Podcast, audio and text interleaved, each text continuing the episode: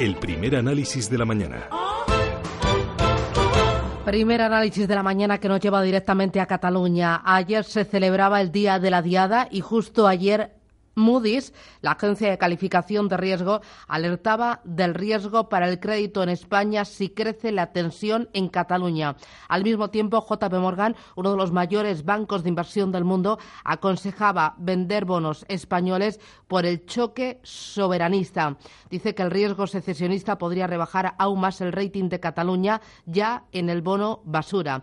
Clemente Polo, ¿qué tal? Muy buenos días muy buenos días. Primero, ¿cómo fue la celebración ayer de la Diada en Cataluña? Bueno, la celebración fue quizá, eh, bueno, quizá no, con toda seguridad menos masiva, eh, la menos masiva de, las, eh, de los últimos años, a pesar de contar con la participación de Puigdemont, de Junqueras y prácticamente de todo el gobierno de la Generalitat. Las cifras que se están manejando, pues, oscilan entre la que yo considero más mejor calculada, eh, en torno a 235.000 personas, eh, algún medio de comunicación ha dado 350.000 y bueno, luego están las cifras de los organizadores que hablan del millón de personas. Mm, justo mientras se celebraba la diada, esa fiesta que tendría que ser fiesta de la, convivencia, eh, de la convivencia y fiesta de todos, ayer Moody's, la agencia de calificación de riesgo, decía que el riesgo de secesión es bajo, pero que la calificación del crédito de España dependerá también de los acuerdos relativos al control financiero de las comunidades. JP Morgan también alertó, y no son los únicos, porque la semana pasada también tuvimos alertas de otros bancos de inversión, estoy pensando en ING, y tuvimos la constatación de que muchas empresas multinacionales tienen preparado el botón de en caso de, en caso de. ¿Qué está pasando? ¿Qué efectos está teniendo ya todo esto en la economía de Cataluña y en la economía de España? Bueno, pues como acabas de mencionar, eh, la inestabilidad política que está causando el hecho de que un gobierno de una región que aproximadamente pues produce el 20% del PIB esté ya declarado en rebeldía eh, dentro de, un estado, eh, pues naturalmente está causando mm, inseguridad. Está causando inseguridad y la inseguridad sabemos que es la peor eh, cosa que puede ocurrir a un país. Mm, si la gente percibe eh, que hay cierto grado de, de, inestabilidad política, pues naturalmente los inversores huyen como la peste.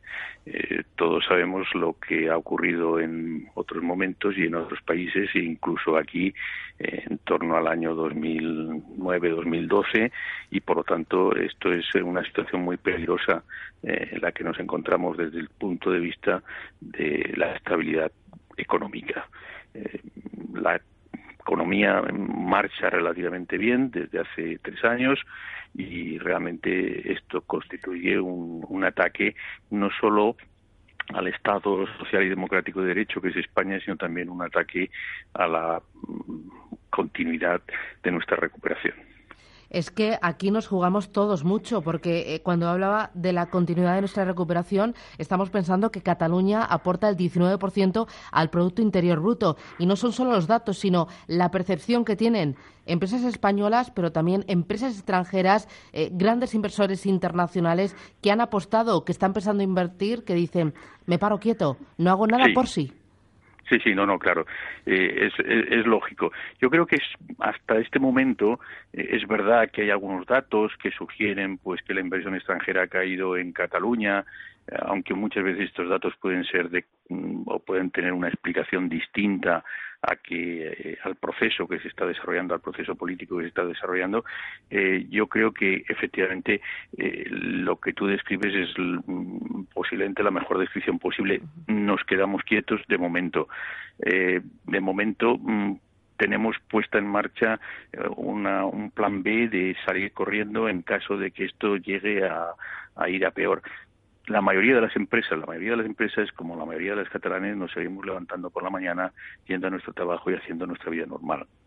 La gente que estuvo ayer en la diada, eh, pues eh, representa a un porcentaje muy pequeño de la población y un, un porcentaje que se ha radicalizado. Ahora bien, eh, lo importante aquí es tener en cuenta que el desde el presidente del gobierno de la unidad hasta su último consejero estaban allí en la manifestación, como estaban allí pues eh, todos los diputados secesionistas que apoyan a este gobierno en el Parlamento de Cataluña y que estaban los tres brazos armados de todo este movimiento, eh, que son la Asamblea Nacional de Cataluña, eh, que es Omnium Cultural y sobre todo, sobre todo muy importante, aunque se mencione menos, la Asociación de Municipios por la Independencia. Eh, yo creo que ahora el gran reto del Gobierno es solucionar este problema. Es, eh, como decía una de las agencias que te has mencionado, el riesgo de secesión en estos momentos es muy pequeño. Eh, o la probabilidad de secesión es muy pequeña, pero hay un problema importantísimo que hay que resolver cuanto antes. Y yo creo que, sinceramente, aquí como ocurrió también en el País Vasco, si no se adoptan medidas más potentes que recurrir al Tribunal Constitucional, eh, no iremos a ningún sitio. Yo hacía unos meses sugerí que había la Asociación de Municipios por la Independencia, eh, que es una asociación que se financia o que la financian los municipios con dinero de los presupuestos públicos, no puede permanecer como una organización legal en España. Eh, eh, hemos visto cierta tensión en la prima de riesgo española. Eh, ¿Podríamos seguir viendo una tensión increciendo a medida que se aproxime el 1 de octubre? Podríamos verla. De aquí al 1 de octubre yo creo que podríamos verla. Yo creo que podríamos verla a menos que el gobierno pues demuestre con algo más que con palabras su actitud firme frente al secesionismo. Y, eh, usted eh, es consciente, no sé si hablando con otras personas, de que eh, podría haber ya personas, podría haber ya empresas que estuvieran sacando su dinero de, bon, de, los bancos allí en Cataluña, un cierto trasvase de capital. Sí, sí, sí que lo hay. esto es evidente que lo hay. lo que pasa que todavía pues es una situación poco definida. O sea, si uno pregunta a la mayoría de la población, ¿usted cree que Cataluña va a ser independiente a partir del día 48 horas después del 1 de octubre? Eh, pues la respuesta de todo el mundo es que no. Muy bien. Eh, por lo tanto, mm, sí que puede haber algunos planes contingentes, pero no, eh, digamos, decisiones ya tomadas. Muy bien. Clemente Polo, catedrático de Fundamentos del Análisis Económico de la Universidad Autónoma de Barcelona. Gracias, que tenga buen día. Gracias a Un abrazo, adiós. Buenos días, adiós.